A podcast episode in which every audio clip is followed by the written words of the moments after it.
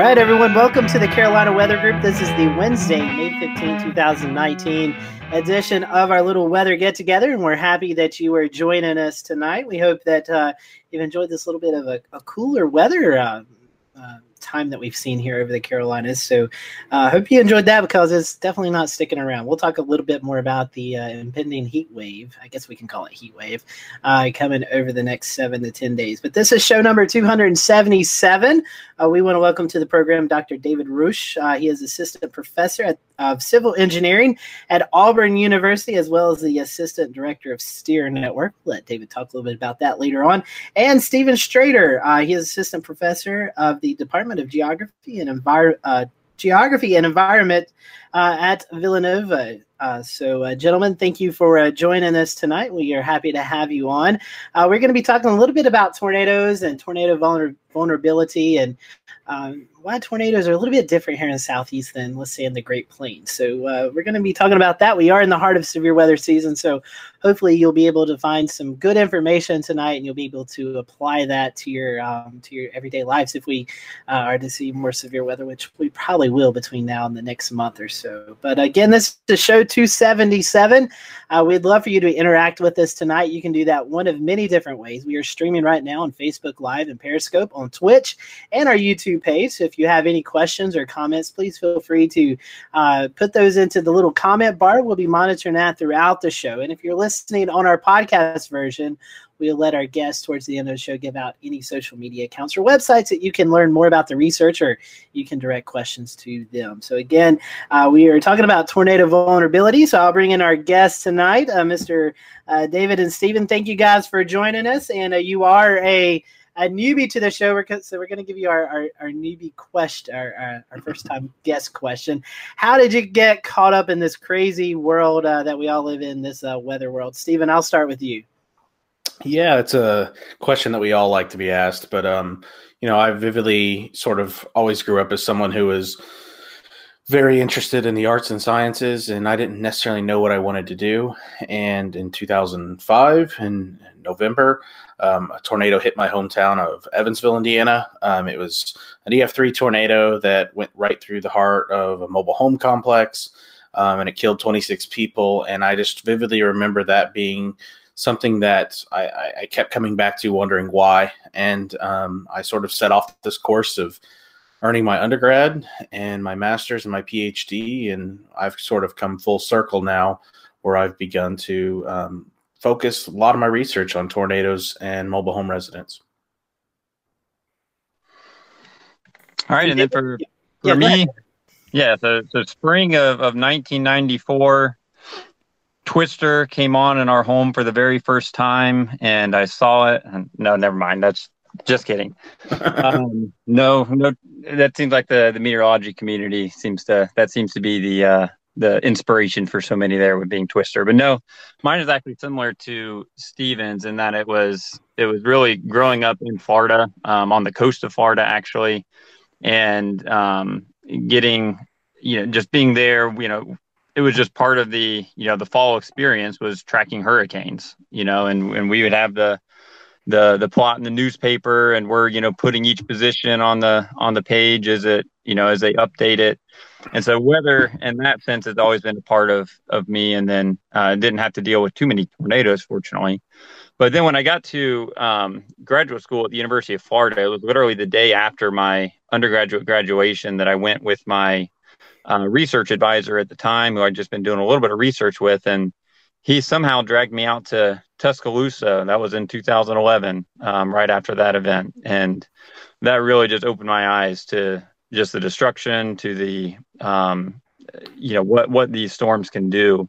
And, you know, what really, I guess, piqued my curiosity as an engineer was just seeing how little we actually knew about tornadoes at the time and really understood what was going on and what we could do to prevent it.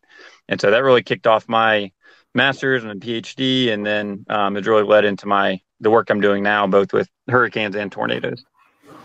I forgot to say, go Gators, um, David. Yes, I Gators. I knew he was a Florida Gator person, as am I. I know Chris Jackson's kind of vomiting in his mouth right now. but anyway, we could talk SEC football all night long. Um, Stephen, I think uh, looking over some stuff. You've been uh, involved or have some works with the Vortex Southeast mission that's uh, been going on, kind of studying severe weather in the southeast. Uh, we see these study groups go up from time to time, mainly out in the plain states, but over the past couple of years, uh, we, we've seen that research uh, here in the southeast. Could you tell us a little bit about that and uh, maybe how that program, uh, what the results of that program is starting to see with the way that we deal with se- severe weather here in the southeast?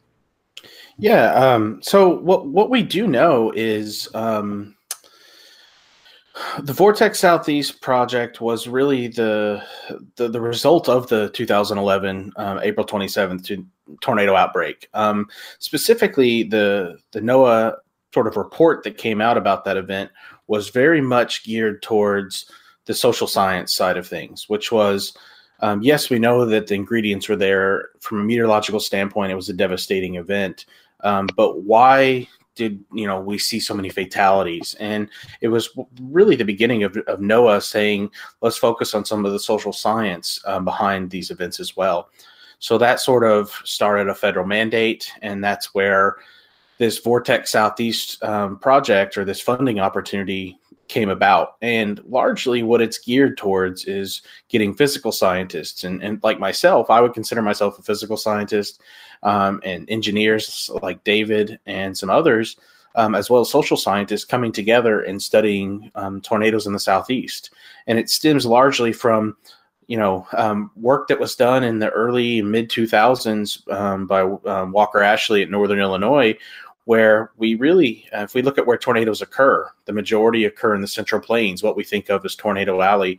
But if we look at where the majority of tornado fatalities occur, it's the southeast U.S., and that's because of that vulnerability factor that we just don't see in the Central Plains. Yeah, I'm going to go ahead and hop in here and talk about what's kind of going to be one of the driving questions for the whole discussion tonight. What is, or I guess it's going to be multiple things. What are the biggest differences between the plains and the southeast when it comes to tornado breaks, both with the social science and with the uh, you know the more physical science? Yeah, and, and so this is a really great opportunity to sort of highlight the difference between um, sort of someone like David who comes um, at these tornado events from a different standpoint, from an engineering standpoint, versus someone like me who's um, a meteorologist and and also has started working more and more with social science. And um, the big difference is um, tornado risk is relatively um, equal in these two regions. The southeast gets a lot of tornadoes the Central Plains gets a lot of tornadoes. There are some risk factors like uh, more nighttime tornadoes in the southeast. Um, and by risk, I mean sort of ingredient, meteorological ingredient factors. Uh, there's also you know lower um, cloud bases, faster storm motions. Those things are are are a factor. But the big difference, um, I would point to the first thing would be a greater population density in the southeast. There's just a greater number of people. And I like to tell people if you've if you've driven through the heart of Alabama and you've driven through the heart of Kansas, put those two pictures in your mind and think about what happens if a tornado is planted in the middle of those states. Um, typically, the odds are greater that people are impacted in Alabama uh, because of that increased population density. But there's other factors too that we see in the southeast that we don't see in the central plains.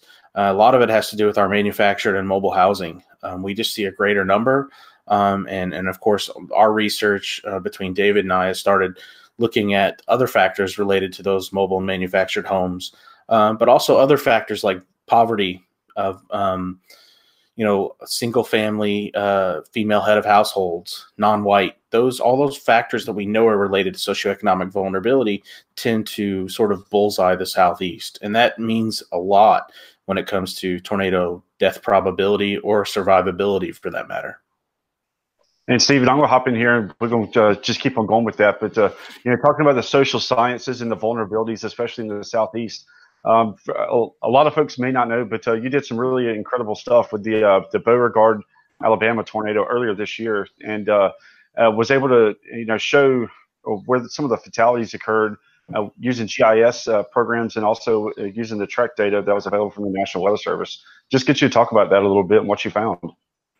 Yeah, so um, this was uh, a good example of where David and I were really um, able to work together. Um, so it started off where sort of there was some bad weather that night, um, headed towards David, who's I won't say he was lucky enough to be situated in Auburn, which was 10 miles from this tornado, um, Beauregard tornado event. And I just sent him a message that said, heads up, there's bad weather. And he was very aware.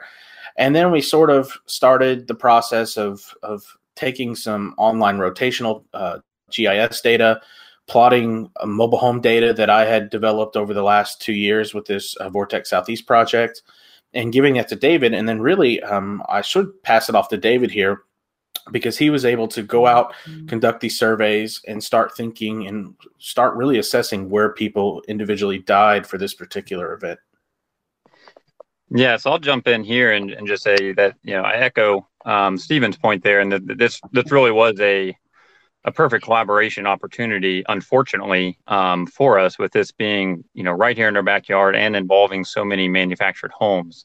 Um, then what we're ultimately then hoping to get from this is really learn some lessons that can derive, you know, some, you know, learning some some advancements in knowledge from such a tragic event. But what was helpful in this was, you know, Stephen had already done just a ton of work in Alabama overall you know, digitizing, you know, every single mobile home, every single manufactured home throughout the state um, as best as he could using aerial imagery.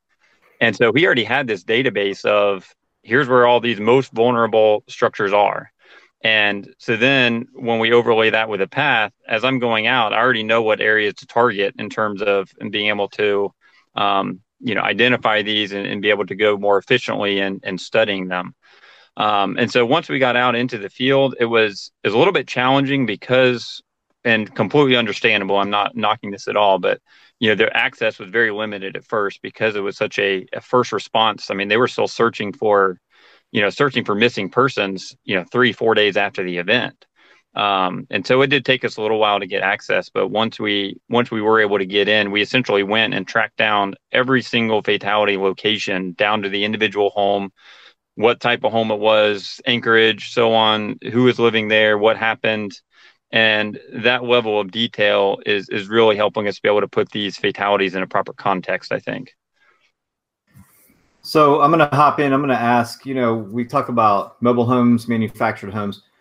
Give us some breakdown what that means. Like what, how strong of a tornado does it take to flip a mobile home, a manufactured home? What sort of code is built into these to help mitigate some of this risk, or is that even possible in some of these areas?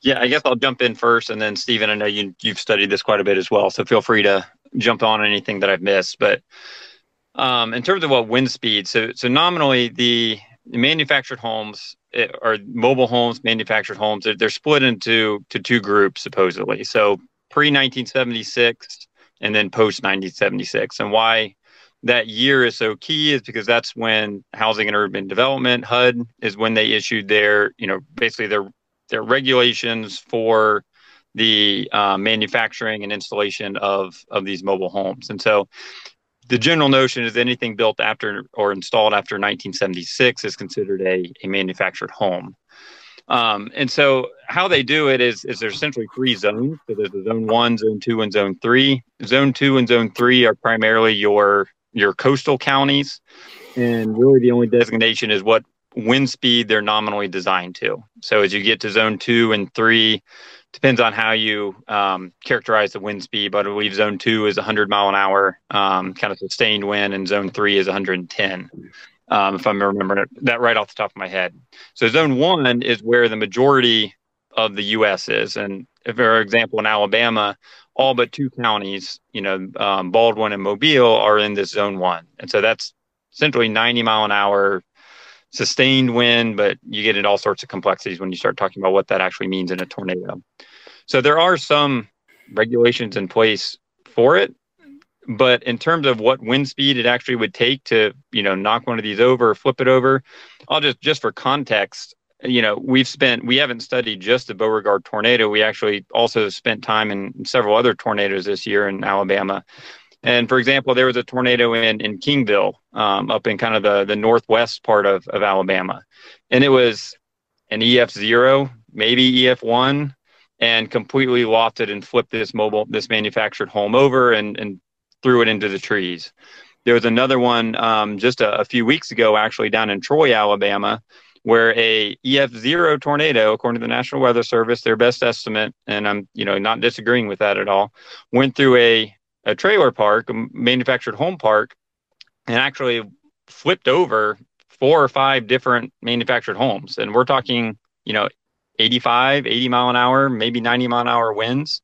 So it does not take a, a whole lot to to knock these over, especially when you get when you're close to the to the center of the the tornado where you get some of those strong updrafts as well.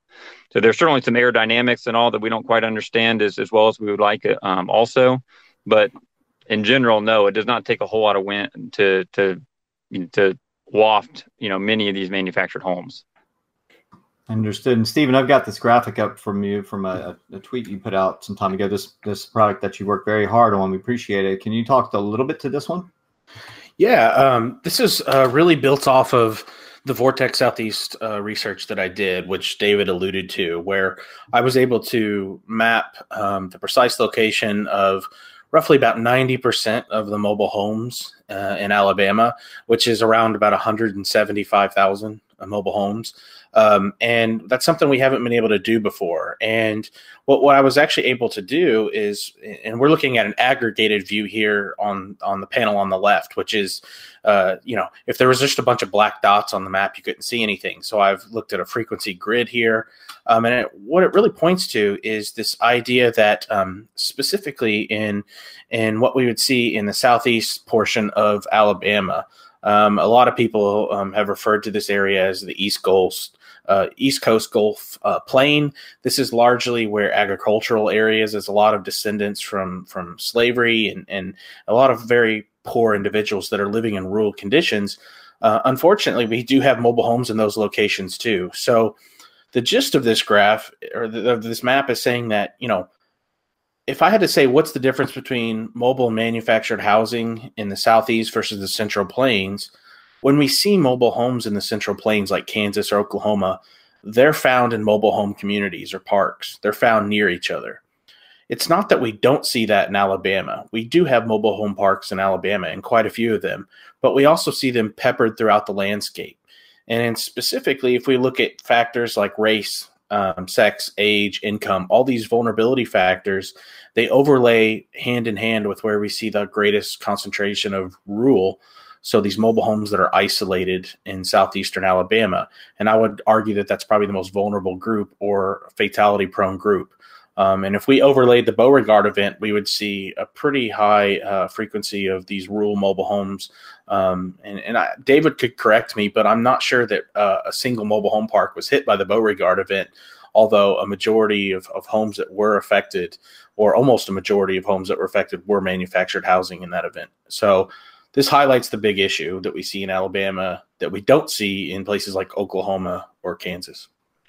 Correct, and yeah, I'll just confirm that with with what Stephen said, and that um, there were a couple of, of smaller mobile home parks that were kind of on the periphery of the tornado, um, more so towards Smith Station, towards the um, the eastern half of the tornado. But where it was strongest, it was primarily these isolated rural um, mobile homes. And um, Stephen, we, have got one of your tweets up, and you're yeah. kind of showing the rotation track over uh, that map that you had assembled with mobile homes. Uh, talk to us, uh, and David. I think you were the actual boots on the ground, so both of y'all can probably talk about this. Um, you know, we saw a majority of those deaths were in the mobile homes, but there was actually a few site built homes that also we saw deaths in. Yeah, so uh, I'll start off and pass it off to David. Um, this is pretty just uh, a prettier version, a uh, cleaned up version of the map that I sent David that night and said, you know, this is where you know the MRMS sort of the you know the, the stuff that's coming out of NSSL, um, the the radar derived products are um, highlighting where there was strong rotation, and we know there was a tornado. So I sent this, and I think one of the slides or one of the versions of this image has the mobile homes overlaid on it and gave that to David where he could have a good starting location. Um, and uh, what was the second half to your question? I'm sorry. Uh, and some of these we fall, saw were, were mobile homes. Oh, okay. We actually saw some homes, just regular built homes as well. Yeah, so I'll, I'll pass that one off to David because any information that I gained from this event was from David with the boots on the ground. Yeah. So, so first off, I'd like to, I guess, make a point here that when we talk about, you know, site built and mobile homes, you know, we tend to, you know, almost as we do with everything else in culture nowadays, kind of view it as this binary black and white. You know, you're either in a mobile home or you're in a site built. But in reality, when you're looking at it from engineering perspective, there's there's a whole spectrum of vulnerability that goes from you know very very poorly built and poorly installed mobile homes you know to very poorly built and you know unanchored site built homes to you know well built you know well anchored homes. So there's you know so when you look then at some of the these you know there were as far as we know there was at least one fatality in a traditional site built home. Um, there were a couple others that were in a that to the best of our knowledge were in a modular home which is kind of in between a, a site built and a and a manufactured home and that is not built there on site. So it doesn't follow or it, it does follow the local codes but it's kind of brought in. So it's a little bit of different situation there. But um, the fatality that we did see in a for sure site built home you know was a very old uh, i believe it was a 1950s home that was literally you know sitting on nothing but a pile of bricks you know there's there's you know we always we like to think uh, or, or give the illustration for engineering purposes for resisting wind. You want to think about can i pick that home up by the foundation by the ground and flip it upside down? Is it going to be able to stay in place? If it can stay in place it has what we call a vertical load path that is so critical in resisting these loads. Um, and so whether it's a site built home or a manufactured home the common thread was that fatalities occurred in homes that had very little or no anchorage. And I think that's the consistent message um, that needs to come out, regardless of whether it's a manufactured home or a site built home.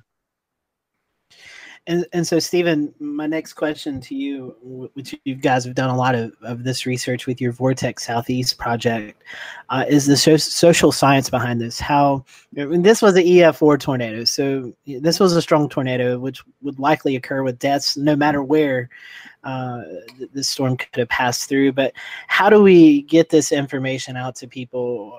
And David, maybe you can chime in on this as well, because uh, you were actually there with, with, boots on the ground. What was it like? What did these people tell you? And Stephen, what is the research showing uh, about how to get this severe weather information out to people? Yeah, so um, the other half or the other third of of David and and, and I, so sort of our Vortex Southeast work is we're working with social scientists as well. Um, so we have um, Mike Ignato, who's at the Walter Reed Institute for Research, um, and then we have Kevin Ash, who's at University of Florida as an assistant professor, and also um, Kim Klockow McLean, who's at CIMMS uh, OU in Norman.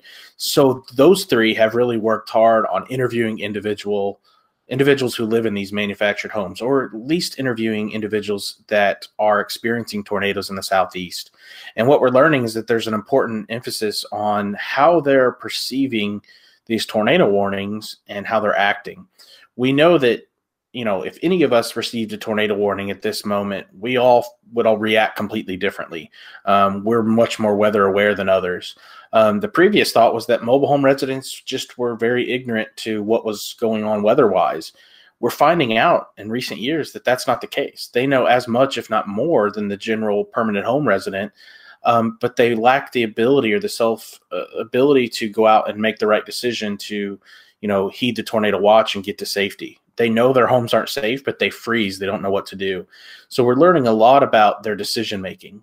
And that's incredibly important because we can issue all the tornado warnings we want, but if we don't understand the individual decision making or we don't enforce stronger building codes, we're never going to increase survivability and reduce the loss of life.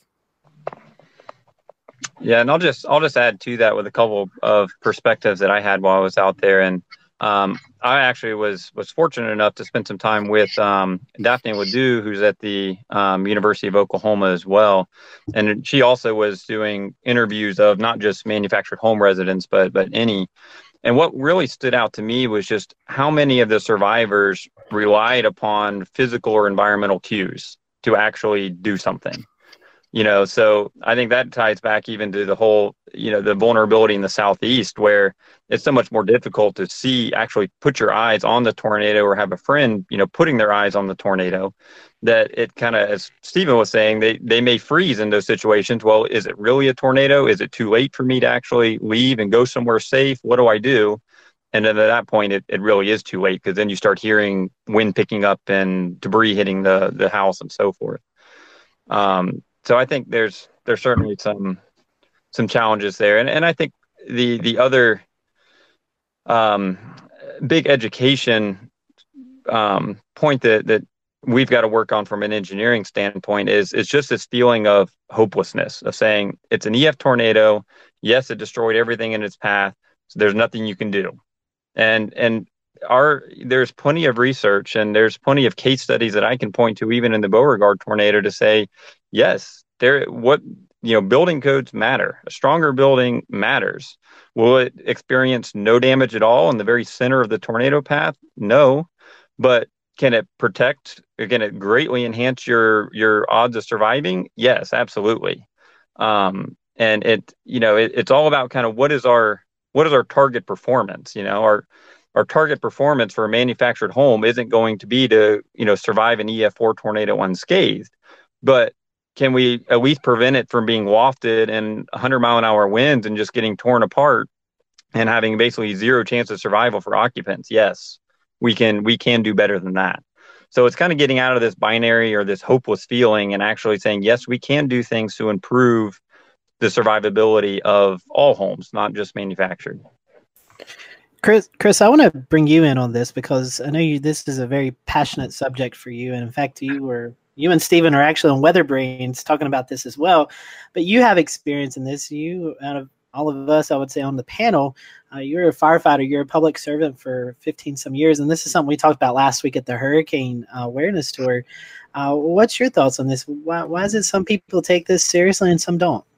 Well, I, I, you know, this may be a little bit more controversial topic, but uh, you know, I think it comes down uh, to a couple things. I myself grew up in a mobile home. Uh, you know, I, I was, you know, this demographic of people. I really was. And so I, I totally understand where a lot of this is coming from.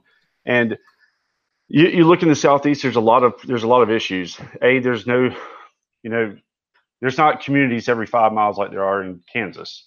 So you get these mobile homes that are spread out, you know, you know, 10, 20 minutes from the nearest town.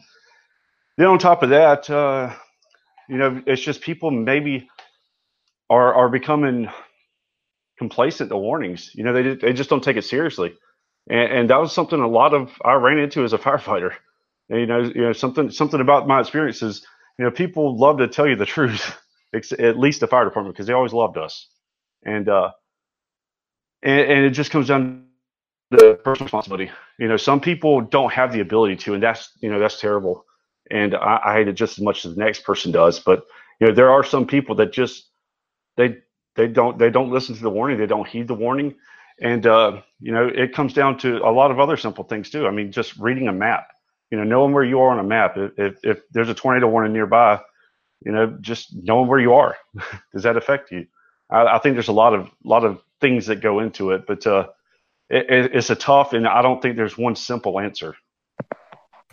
Yeah, if I can jump in real quick, that would be great. Um, uh, actually, Kim Klockow McLean has done some great work in the last few uh, months looking at sort of asking people can they place themselves on a map. And very few people actually know where they are in the county. Um, they don't have a good sense of direction. They don't have a good sense of where they're located. Um, and that's really interesting because if we're asking mobile home residents to flee their home for better shelter, they may drive right into the tornado, and and I think they know that. So that's that increases their their sort of desire to stay and take their chance. The other thing that's really interesting is, and David alluded to this, which was we know for a fact that almost every single person that gets a tornado warning seeks secondary confirmation. They, you know, they look at their phone, they go turn on the TV, they they do something to say, is this really happening? Um, and with the Beauregard event, one thing that we cannot say, or one thing that we can say without a doubt, is that the media, the National Weather Service, did a great job. Every single person that I know of that was down there didn't. There was nobody that said we didn't get the warning. They all had the warning. They all came to some understanding that they were in, they were in trouble, or at least could, there was a tornado on the way, and that's incredibly important because we still ended up with people dying. So we know that there's something happening going from receiving the warning and then actually taking action, and and and that's some people wouldn't see that as encouraging, but that allows us to make the next decision to figure out what to do when we are um, starting to figure out what decision making is going on. Right, Stephen, and and to, and to follow up with that, you're exactly right. You know, the Facebook page that I run, that I've been running for a few years now.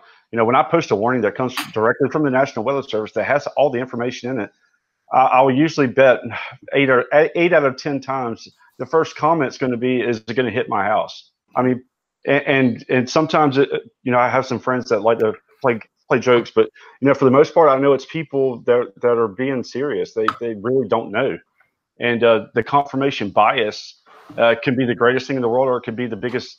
Uh, it could be the reason that you you don't survive an event, and you know, you just have to trust that when a warning comes out, it, it's there for a reason. To, you know, to heed it, and uh, and it's just tough. I mean, it's a lot of small things that uh, go wrong all at the wrong time that lead to you know bad things happening. It's just a, a series of small mistakes. I'll point out here one really it, it, was just kind of one of those encouraging anecdotal stories that kind of warmed my heart amidst all the you know destruction and, and chaos there was I visited a um, a manufactured home kind of it was within the tornado path but kind of on the on the right hand side a little bit um, a little bit outside the worst damage but I was talking with the the the mother and she said that they, you know, the warning, you know, they knew that they were, you know, some bad weather coming and weren't sure. But it was actually her son, who I believe was 12 or 13 years old, was literally on the computer on a site tracking the radar itself and saying, nope, we need to go shelter. And like, that's such an awesome story that, you know, that there are young people out there and some that have, you know, an awareness like this to, whether they receive a warning or not, to be able to know it and, and go, you know, tell their family to go seek shelter because they're you know using some of those um, secondary cues. I think that's a great point. We're talking about Alabama. Um, James Spann, well-known meteorologist in Alabama, uh, I believe I heard him say a couple weeks ago. You know, he goes and visits school every day that, that school's in session, and uh, one of his things is he puts a map up of Alabama and asks the students if they can point to where they live at, and that's something I've adopted in, in my school talks as well as you know geography. You, you, need to know where you are first of all, uh, so you know what to do. Another kind of controversial subject uh, in this discussion is storm shelters, Stephen, and uh, we know Oklahoma, Kansas, Texas, places like that, they have storm shelters, but uh, that that's not the case here in the southeast, and it may not be as available for us in the southeast. As you were talking about, the the population here is, uh, I hate to say it, but it, some of them can't afford these storm shelters. They're they're quite expensive. Yeah, that's um I wish I could talk more about this. Um, and this is very parallel to some of Daphne LaDue's work at, at OU and, and the National Weather Center. Uh, but, you know, I have a paper right now that's sort of in the, the hidden sort of review land wherever it goes. And people are reviewing that now for publication. And it's with Kevin Ash. And one thing that, that we're pointing to is um, we're very quick to say, you know, the National Weather Service and FEMA both recommend – that if you're in a mobile home and there's a tornado coming, you need to get out. Um, and individuals know that. And of course, getting out means a lot of different things. Do they have access to a vehicle? Does that mean run to their neighbors? Does that mean drive to the nearest shelter? So I started asking questions with all this great geospatial data that I have now and saying, well, where is the nearest shelter? And and what type of shelters are they? And what we what I found out was um, most of these counties, uh, specifically in, in northern Alabama, have made a considerable effort uh, since 2011 to build FEMA rated shelters where they're community shelters where individuals can go, you know, they, they're open up, they get opened up during a tornado watch and they go take shelter in those locations. And potentially they're a great avenue for survivability. Where that breaks down are those communities that are sort of poverty stricken. A lot of counties in southeastern Alabama are living sort of with a very small budget, if but any budget at all. Um, most of them don't have any, you know, if they had money to build a storm shelter, they would use it to fix the roads. They would use it for a lot of other factors. And I and and one thing that you know we're sort of starting to figure out, and I think in the next few years, uh, where my research is headed, is starting to figure out why um, shelters may not be the end all be all or the perfect solution to tornado survivability. They're expensive, and I know a lot of these counties are going to be asking questions about where do we put the shelter our individuals in our county are spread out. And we know that based on my data that says that, you know, mobile homes are peppered throughout the landscape. So where do you put the shelter? Who opens the shelter? Who's paying for it? Who's upkeeping it? There's a lot of questions that we need to, to answer. Um, but one thing that we do know is that if if mobile home residents are taking action during the tornado watch portion and getting to a safe shelter, that's the best bet for survivability. That's the number one suggestion I would give to people, which is you see a tornado watch, you live in a mobile home, you need to take action and, and be prepared because you don't want to be caught in this fight or flight uh, sort of mentality. Definitely so. And, you know, once that watch is issued, you know, it, watches are hours, mornings are just minutes. Yeah. So it may be too late. Uh, I want to shift gears just a little bit, David. I know some of your, your research obviously is with, with tornadoes, but uh, you also talked about uh, some some hurricanes and things like that. I know you've uh, have been in, in contact with some work with with Hurricane Harvey and Irma and Maria and Michael. Uh, wind vulnerability along the coastlines. And, and Shay and, and Jared uh, both live in the Charleston area and the hurricane prone area. Can you talk a little bit about uh, your research in the tropic area, tropics area? Yeah, so this, this, I mean, it's really a related you know, we're looking at wind vulnerability, and certainly there's different vulnerabilities in more the inland areas versus the the coastal areas. But um, spent quite a bit of time, like I said, at Harvey, Irma, Michael, and supportive efforts, and um, after Hurricane Florence, and a lot of this now is wrapped up in something called the Structural Extreme Events Reconnaissance Network, um, which is something founded by the the National Science Foundation and um, led by uh, Dr. Kijewski-Correa up at Notre Dame, and so the basic idea of this is is organizing the structural engineering community's response to these disasters and really to be able to maximize the efficiency, the quality, and so forth of the data that we're able to collect, this perishable data that we're able to collect, so that ultimately we can learn from it. I mean, that's our ultimate objective. And so, you know, we've spent quite a bit of time here after these um, after these hurricanes and documenting you know okay what's the difference what is the impact of building codes you know this is a perfect unfortunately a perfect laboratory to be able to very clearly see what a difference building codes can make and you know the the significance is obvious in most cases you know when you're looking at this older construction versus newer construction and just the the different types of of damage that we observe so it's been really enlightening and and it does have carryover you know, both into both uh, over into tornadoes as well. David, you're talking about all those different storms uh, between Harvey and Michael and all that. And as you all have been going through your research, have you noticed that there have been any significant changes in the way that you know, the social science works with regards to tornadoes? Say again, you said in regard to the social science? Yeah, so have people's opinions on these uh, or on the dangers changed, and have they become you know, a little bit wiser as it's as they've seen the damage that you know th- these storms have caused? Yeah, I mean, uh, I think both for both for hurricanes and tornadoes, yes, certainly, you know, after you know these really active seasons, there is certainly an, a heightened awareness of you know a vulnerability of sheltering and do I need to evacuate and so on. But you know there's been quite a bit of research that has also found that that you know there's a you know, after a certain amount of time it just begins to kind of fade away those memories and it's just it's not as um as big of a deal i don't the the retention is not always what it um what we think it is uh, for some of these for some of these storms um and so unfortunately you get situations like i was just um reviewing a study today that um my colleague um uh, Dr. Kijewski-Correa at Notre Dame had done in, in coastal North Carolina. Actually, I think it was New Hanover County or uh, one of the counties that had been you know impacted by Florence, and they had done this study before the hurricane hit, so about a year before Florence came. It was sometime in 2017 that they did this study where they're interviewing homeowners and saying, do you know whether you have you know impact rated or wind rated garage doors? And do you have protection over your windows? And you know un, you know some of these kind of fundamental mitigation practices.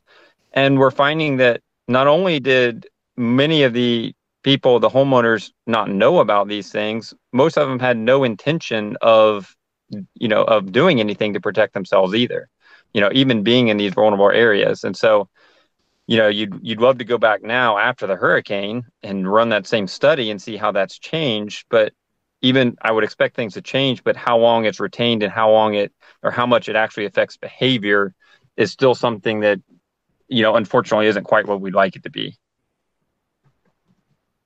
so uh, before we wrap up here a little last question um, what can we expect from you guys in the future with your research uh, what can people expect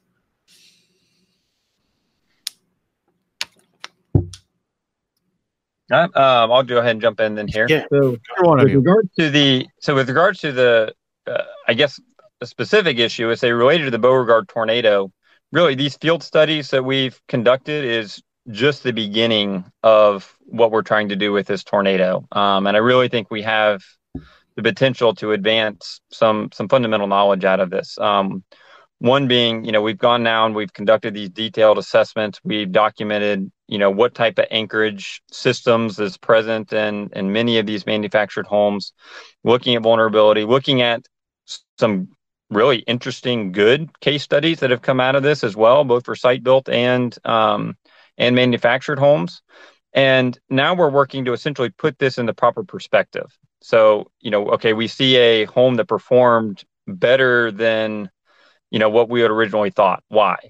Is it characteristics of the tornado itself that changed? Is it terrain around it that changed? Is it something to do with topography in tornadoes? Is you know there's a lot of these other factors that go into it and so we're really trying to unpack some of these factors that that relate to the more detailed aspects of of tornado vulnerability um, for both for site built and manufactured homes. And that's really a thread that kind of carries over into a lot of my work both with um, tornadoes and hurricanes is really unpacking and, and very fine scale some of these factors that are influencing the individual vulnerability of a specific home. Um, and it's just because we see so much so much variability there's there's such a lack of uniformity in the damage patterns and we're trying to understand that better yeah and and sort of to piggyback off of that um, along with you know that work that you know David and I continue to collaborate on, and and he looks at it from different viewpoints as myself, and and and we're very open to to sharing these results and and and working together to to unpack these details. Um, the, the other aspect that uh, you know sort of is always my eye on the prize in terms of long term view of my research is we're we're now in this this realm where we have the data to start asking questions about the combination of, of, of, climate change and and also sort of the environmental or climate change uh, that we're seeing on the environmental factors related to severe weather, as well as the societal change. Um, so people like um, you know Jeff Trapp at University of Illinois, Victor Gensini at Northern Illinois University, and and some others that are you know running these models to help us say, okay, what do we expect severe weather to do in the next 30, 40 years? uh, underneath of a, a warming world. But at the same time, when we talk about disasters, we have to look at what's going on societal uh, wise. How are cities growing? How are they expanding?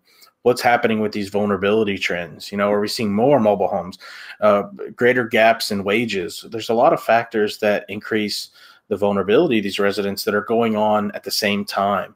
So, looking at those two factors and how they're changing together and how that's affecting future disaster potential is something that you know I, I'm going to continue to focus on inside of tornadoes, hail, wildfires.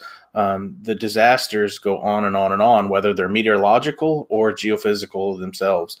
So, we now live in a world where we can start doing that, and um, that's really kind of groundbreaking. We've we've only been able to do that in the last handful of years. Start looking at these disasters um, from a more holistic standpoint. Well, Stephen and David, we certainly appreciate um, you spending some time with us and uh, a really great conversation tonight. And uh, one that uh, that we hope will be able to continue to to find ideas and, help people stay safe during severe weather.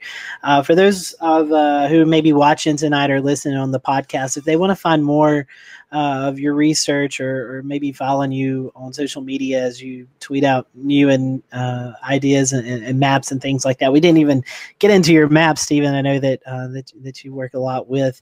Um, how how can they follow you all? Yeah. Go ahead, David.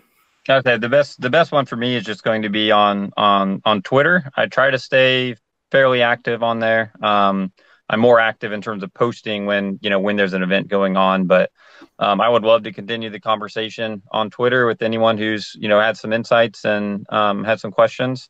Um, it's I found it a great tool for engagement. So my you search for my name, or I, I, think Scotty, you know my Twitter handle. I don't know if you'd be able to just drop that in the chat or or something yeah. else, but um, you know, find me on Twitter. I'd be more than happy to engage in continued discussions there.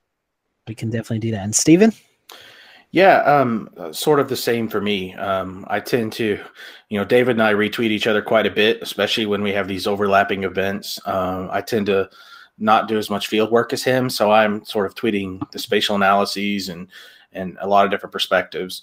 Um, so you can find me on Twitter as just Stephen M. Strader. Uh, and then also my website is pretty much um, always up to date with latest publications, you know, graduate student opportunities, um, and in general, just uh, the ability for people who want to get reach out to me um, uh, when I'm at Villanova in terms of research and teaching. So um, that's just stephenmstrader.org. And of course, that's all uh, available online. If you just look me up, you'll find me. Awesome. Well, guys, again, thank you for your research. Um, for I, I, speak for myself. It's it's fascinating. Uh, the the days after the the Alabama tornado, uh, the stuff that you guys were producing was was was just really top notch, and I appreciate the the work you've put into it, and uh, hope that we don't have any more uh, major weather events like this. But uh, I know that you guys are, are going to be there and, and, and always going to be researching it and trying to help people out uh, to to survive these events. Uh, guys, stick around if you want to. Uh, we're going to shift gears just a little bit. I'm assuming Jared, are you ready for weather news, or do you want to get a weather roundtable first? Let's uh let's do a little news. All right, off to you then. Yeah, let's do a little news. How's everybody doing this evening? Thank you guys again for joining us. Uh, ra- rather enjoyed your episode of Weather Brains with uh, Chris on it. Actually, it was one of those Weather Podcast Month episodes, so that was really good. But we're going to start our news segment here with me sharing my screen and talking about tornadoes. Yes, uh, tornado season has gotten off to a very active start in the Carolinas, particularly in North Carolina. And what I'm going to do is I'm going to show you some damage paths here. So this was surveyed by the National Weather Service in Raleigh. This is on May 11th. This is so this is over the weekend. Um, tornado in Stanly County, North Carolina. So EF1 tornado on the ground for about a little over a mile, max with a couple football fields, about three football fields or so. Nobody hurt, nobody killed. But um, so that was a you know associated with you know a, a severe weather outbreak that we kind of saw coming. Um, the 13th tornado decidedly was not. Um, and don't worry, it wasn't just us that were kind of caught off guard. It was also the uh, the uh, Storm Prediction Center. Yeah, I think everybody. Monday. the magic of boundaries. This is why you do the analyses in the morning. Uh, the the magic of these boundaries. Yeah, we had a yeah the EF two tornado developed. Uh, it, it, went right through Wake and Nash counties. In uh, Raleigh's County warning area. And uh, what was interesting about this is that there was it was a general risk. I don't even think Raleigh was in a risk area. I think they were in like a no thunder area. Little boundary sets up, a little bit of convergence, a little bit of wind shear, and that's all you need. And it do- dropped an EF2 tornado. Um, fortunately, nobody was hurt or killed. Warnings went out. Everyone was fine. Um, but it's just go ahead. And Jared, I was going to say the Raleigh uh, KR KRD or whatever the the radar say the, their radar was out during this event. Yes, yes, it was the yeah the radar was out. They were relying on the terminal Doppler uh, RDU uh, at the airport there, and also probably borrowing from Blacksburg, not from Blacksburg, but from Morehead City and from uh, God maybe even uh, probably uh, Wilmington at some point too. So, uh, suffice to say, it was a very challenging environment for uh, severe weather and tornado detection. But you know, th- those terminal Dopplers, I tell you what, one minute updates. I mean, you, you, one minute updates, high resolution, really can't go wrong with those.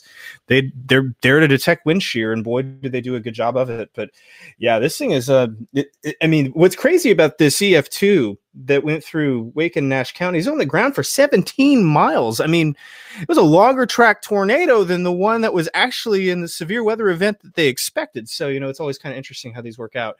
Um, and in addition to the tornado, there was a baseball size hail um, all over the place. There was hail in downtown Raleigh. I saw several friends from Raleigh uh, tweeting about this. So some big hail, some in a tornado. I mean, and and and again, you know, these are the, these kinds of things. When we say, you know, severe thunderstorms can and will produce tornadoes with little or no warning. This is exactly what that is like. But again, the Weather Service in Raleigh did a phenomenal job getting the warnings out to people um, and getting this uh, and getting this rather interesting uh, setup, uh, identifying it, and then and then SPC issued a severe thunderstorm watch and just painted in a little slight risk uh, towards the end of that event. So it was interesting. It was definitely an interesting day on radar to, to put it mildly. So down in South Carolina, we've got some new opcons. We've uh, we we used to operate on a five level scale at the emergency management division, but they've decided to whittle that down to three, and so make that a little easier on people. It's a little easier to understand three levels versus five. So, opcon three, everyday operations, seventy eight degrees, sunny like we've had today in Charleston. Opcon three weather, gotta love it. Opcon two, okay, when we start bringing some people in. We're, we're going to start looking at some emergency plans here. That's kind of like when we if we got to turn on parts of the EOC, that's when we're going to do it. And then OpCon and then uh, OpCon one is where it's going to happen, is where it's happening. Um, disaster is imminent. The EOC is open. Everyone's activated, ready to go. Um, it, it, so whatever storm is happening, hurricanes, things like that, it's happening. So three opcons again it, it, really in in daily life it's not something that you have to worry about what level the emergency operations center is activated at but it's something that people find interesting. It's something that gets reported in the media. It's something that gets um uh, that's out there and everybody wants to know what's the opcon so they've simplified this a bit and finally, we're going to go down to Arkansas. We're going to go take a little jog, a uh, little jog west. And uh, this made the rounds on Twitter uh, this week. And uh, I rather like this use of electronic billboards to broadcast tornado warnings. And um, and this is a something that was uh, first brought out. Uh, let me let me make sure I credit the source here properly. I had it up here for a, a second ago, and of course, you know, me and my propensity to close windows. so this is out of Channel Five, out in um, out in Arkansas. Let me get you some call letters there. But you know, they talked to this. Uh, they talked to a billboard company about how they use polygon warnings and they use them to show tornado warning billboards. People are listening to their iPods. They're listening. Well, iPods. That's so 2010. Um, they're you know they're listening to uh, you know they're listening to satellite radio. They might be listening to um, listening you to know audiobooks. Yeah, I mean audiobooks, things like that. And so um, and so uh, the billboards catch a lot of attention. Um, it's a great use of electronic electronic billboard. And I guess the only other two options that we had, Evan was thinking, don't pass, don't park under overpasses, and um, my personal favorite would be drive south. So uh, that I think work, I think uh, this is a great idea. I mean, you know, you got a lot of folks out driving, and for those mm-hmm. states that allow billboards, you know, I'm seeing more and more of these pop up. So I mean, what a what a great way to reach everybody on the road to let them know, um, mm-hmm. you know, something's up. We see it time and time again where there's a tornado occurring right near a road, and people have they're just kind of clueless. They have no idea to even look around, look out to the side. I mean, they're focused, which is great. They're focusing on the car in front of them, but to have a billboard up there, something bigger to to give them the warning, that's great. Yeah, I mean, we look at that. I mean, that's pretty hard to miss. I mean, that's uh, that, I mean that that really that that that really drives it home there. So so Ashby Street Outdoor Advertising, hats off to y'all uh, out in Arkansas. Thank you to KFSM and KXNW out in uh, Arkansas for that report. Scotty, back to you. All right, thank you, Jared, for that. Uh, we uh, could be seeing some more of those tornado billboards going on. I'll bring in Chris Jackson here, our resident severe weather expert. Chris, uh, portions of uh, the plains and looking at uh, the potential for seeing some severe weather over the next few days. Yeah, absolutely, Scotty. Uh, you know, setting up for the next seven, really, really out through the next 14 days, probably. Um, there's going to be good chances of severe weather across the midwestern part of the country, and that, that's partly in due because this ridge is starting to set up over the southeast. Uh, it, for for the folks that enjoyed the cool weather this morning, uh, I hope you enjoyed it because it's pretty much over. Uh, looking ahead to the next seven days here in the southeast, uh, you know, we're going to be in the 90s every day and uh, uh, unseasonably warm at night also with temps running about seven to eight degrees above normal each day. But shifting back over to the Midwest, yesterday was the first time since the Storm Prediction Center started putting out eight-day forecasts that every day was an enhanced risk for, or I'm not going to say enhanced, but they had a highlighted risk for severe weather in every uh, every product going out to you know from day one all the way to day eight, and that's the first time uh, since they've started putting those products out that that's happened. So I, I think it really uh, you know points to what's coming in the Midwest over the next week or so, and uh, it looks like for our little Chasecation trip up at the end of the month that that, that pattern is still going to hold pretty true with the the ridge over the southeast and southwest flow over the Midwest. It better. It better. uh, let's uh, let let's bring in Shay. Shay, I want to uh, peg your interest on the tropics, anything going there, and then I want to kind of have us kind of Chris, uh, Evan, and I. We can kind of talk a little bit about the hurricane awareness tour last week, and then um, anything else you guys want to discuss. So, Shay, uh, anything brewing in the tropics or anything like that? Uh, we're we're watching uh, a little bit of a signal. It's it's in tandem with what's called the Madden-Julian oscillation. It's the MJO phase, which is a it's an oscillation that sort of uh, allows for less upper shear in the in the atmosphere in a certain area, and so we have a little bit of a an aggregate of activities starting to show up in modeling towards the end of the month, but it's still you know two weeks out. We're not entirely certain if, if it's consistent and it holds. We may be looking at uh, some activity in the Western Caribbean, uh, if not the Eastern Pacific, transferring some energy in that direction. Just an area to watch right now. It might be a hot spot right out the gate. Uh, if we don't, if we get through the month of May with, without any named tropical systems, would be the first time since 2014 we've gotten through May without a named storm. So uh, that's all we have right now. Everything's pretty quiet every, everywhere else. We have a, uh, like Chris said, this uh, large ridge out over the Atlantic. So that's going to keep the southeast and, and a southerly warm flow, warm sector. Any fronts that come may be held inland. So you may end up with some uh, prolonged periods of rain uh, from the Midlands up to the Highlands. Uh, for, for any of these fronts that drop into the region, they'll just stall. And, and so that we kind of get into that pattern as well. And but it, at least the tropics are pretty quiet overall. So. And Shay, not to put you on the uh, spot, but I would assume with this ridge kind of parking over the southeast, we'll really see those o- ocean temperatures really start to warm up uh, over the next few weeks. No, that's absolutely right. We're about 76 degrees in the Charleston area. We're about low to mid 70s up all southeast North Carolina, mid 70s, mid upper 70s in Georgia. And you know, as the air temperatures climb, once we start getting those low, when you start seeing the mean averages in the in the 80s, that's when you know the sea surface temperatures are going to climb up to that number. That typically, when you get a prolonged event like this, you'll see those mean temperatures between your lows at night and your highs in the day. Whatever that medium is, you're going to see the sea surface temps really kind of edge right along that, especially along the coastal shelf waters where they sort of normalize to that pattern. And then Evan, Chris, I'll bring you guys in. We uh, last Thursday had the opportunity to uh, join the National Hurricane Center along with uh, the forecast offices in Greer, South Carolina, Columbia, South Carolina, uh, Raleigh, North Carolina, as well as a lot of broadcast meteorologists throughout North and South Carolina.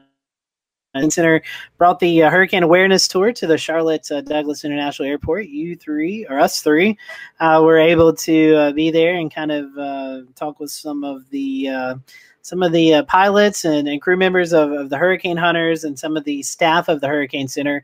any takeaways that you guys got from that? I, I was I was absolutely impressed. you know, uh, I didn't realize that the National Hurricane Center only had 43 employees. And, and you, you think about the amount of uh, responsibility placed upon those 43 employees is, absolutely gargantuan. And, and, so, you know, hearing that and being able to talk to the, the director of the National Hurricane Center, uh, you know, Mr. Ken Graham, that, that was, that was great. It was a, it was a good experience. Uh, meet, getting to meet the flight crew, I enjoyed all of it. And to add to that, uh, Chris, talking about Ken Graham and meeting him, it's actually really interesting and nice how he really took a lot of our you know, the stuff that we talked about into consideration as they're debating ideas about you know, the, the, cone of uncertainty um, and stuff like that, and the, the Saffir-Simpson scale. Um, so they're not only are they a staff of only 43, but they're a staff of 43 that are pretty much constantly striving to over uh, to you know update their systems to be the best that they are. I was going to echo what you said, Evan. Uh, Ken Graham, a super fantastic guy, and um, I know that we're all in good hands with with him running the, the Hurricane Center. Uh, one thing they, they were kind of stressing on was uh, the uh, the inland effects of, of, landfall and tropical systems and flooding, uh, as we all know from Matthew and Florence and uh, even the flood event, not not directly associated with Joaquin back in 2015, but we've had um, several uh, inland flood threats throughout the past uh, four or five years here in the Carolinas, and uh, that was a big point they wanted to stress last week. Was was you know even if you don't live along the coast, you still have to take uh, these landfall and uh, tropical systems seriously because of, of the flood threat. Um, a lot of statistics coming out. I will tell you, we uh, were able to capture a lot of content, and I know Chris is continuing to work on that content. Uh, we've got a couple more interviews we're trying to turn out, but uh, be looking uh, throughout the uh, few months uh, for a hurricane special from us. some great conversations that we had, and I will tell you that Ken Graham is agreed to come on the show. We're, we're probably going to have him on after the hurricane season, but uh, he is a very open guy, loves dialogue, and uh, a, big asset. So we're looking forward to that. Uh, finally, I want to bring in uh, Peter. Peter, you've been gone a while. I know you've uh, been going through the school thing. How's that been going for you? Oh, just great. The stress is just wonderful. I love it. but you know, it's been like a monsoon up here uh, since April, to be honest. Uh, we had two tornado watches issued in April, which is pretty rare for us. I mean, we get maybe one a year, if even that. Um, but to get two within two weeks was pretty incredible. Um, but luckily, nothing too major happened with that. Uh, but just recently, it's been the ton of rain that we've had um, pretty much since April, we've had almost seven inches of rain, uh, and practically every weekend we've had some kind of measurable rain. So luckily, this weekend it's looking sunny. knock on wood till I jinx it. Um, and we're staying in the upper 70s through low 80s all the way through next week. So uh, I think the chillier weather is finally going away. Uh, we were stuck in the 50s for much of, the, much of this week. Um, so it looks like we're finally staying warm. The rainy pattern is going to break and uh, we're going to see a lot more sun than precip. So thank God for that. Uh, this is good news. Well, we are going to uh, go ahead and log off. We appreciate you watching tonight here on the Carolina Weather Group. Next week, we'll have uh, Jared Rennie on. He works for uh, NC State. He's a climatologist and going to be talking about some uh, unique things that they are doing uh, here on the show. So we will see you back here next Wednesday night for another episode of the Carolina Weather Group. You guys have a great weekend. Stay cool out there as it really heats up over the southeast.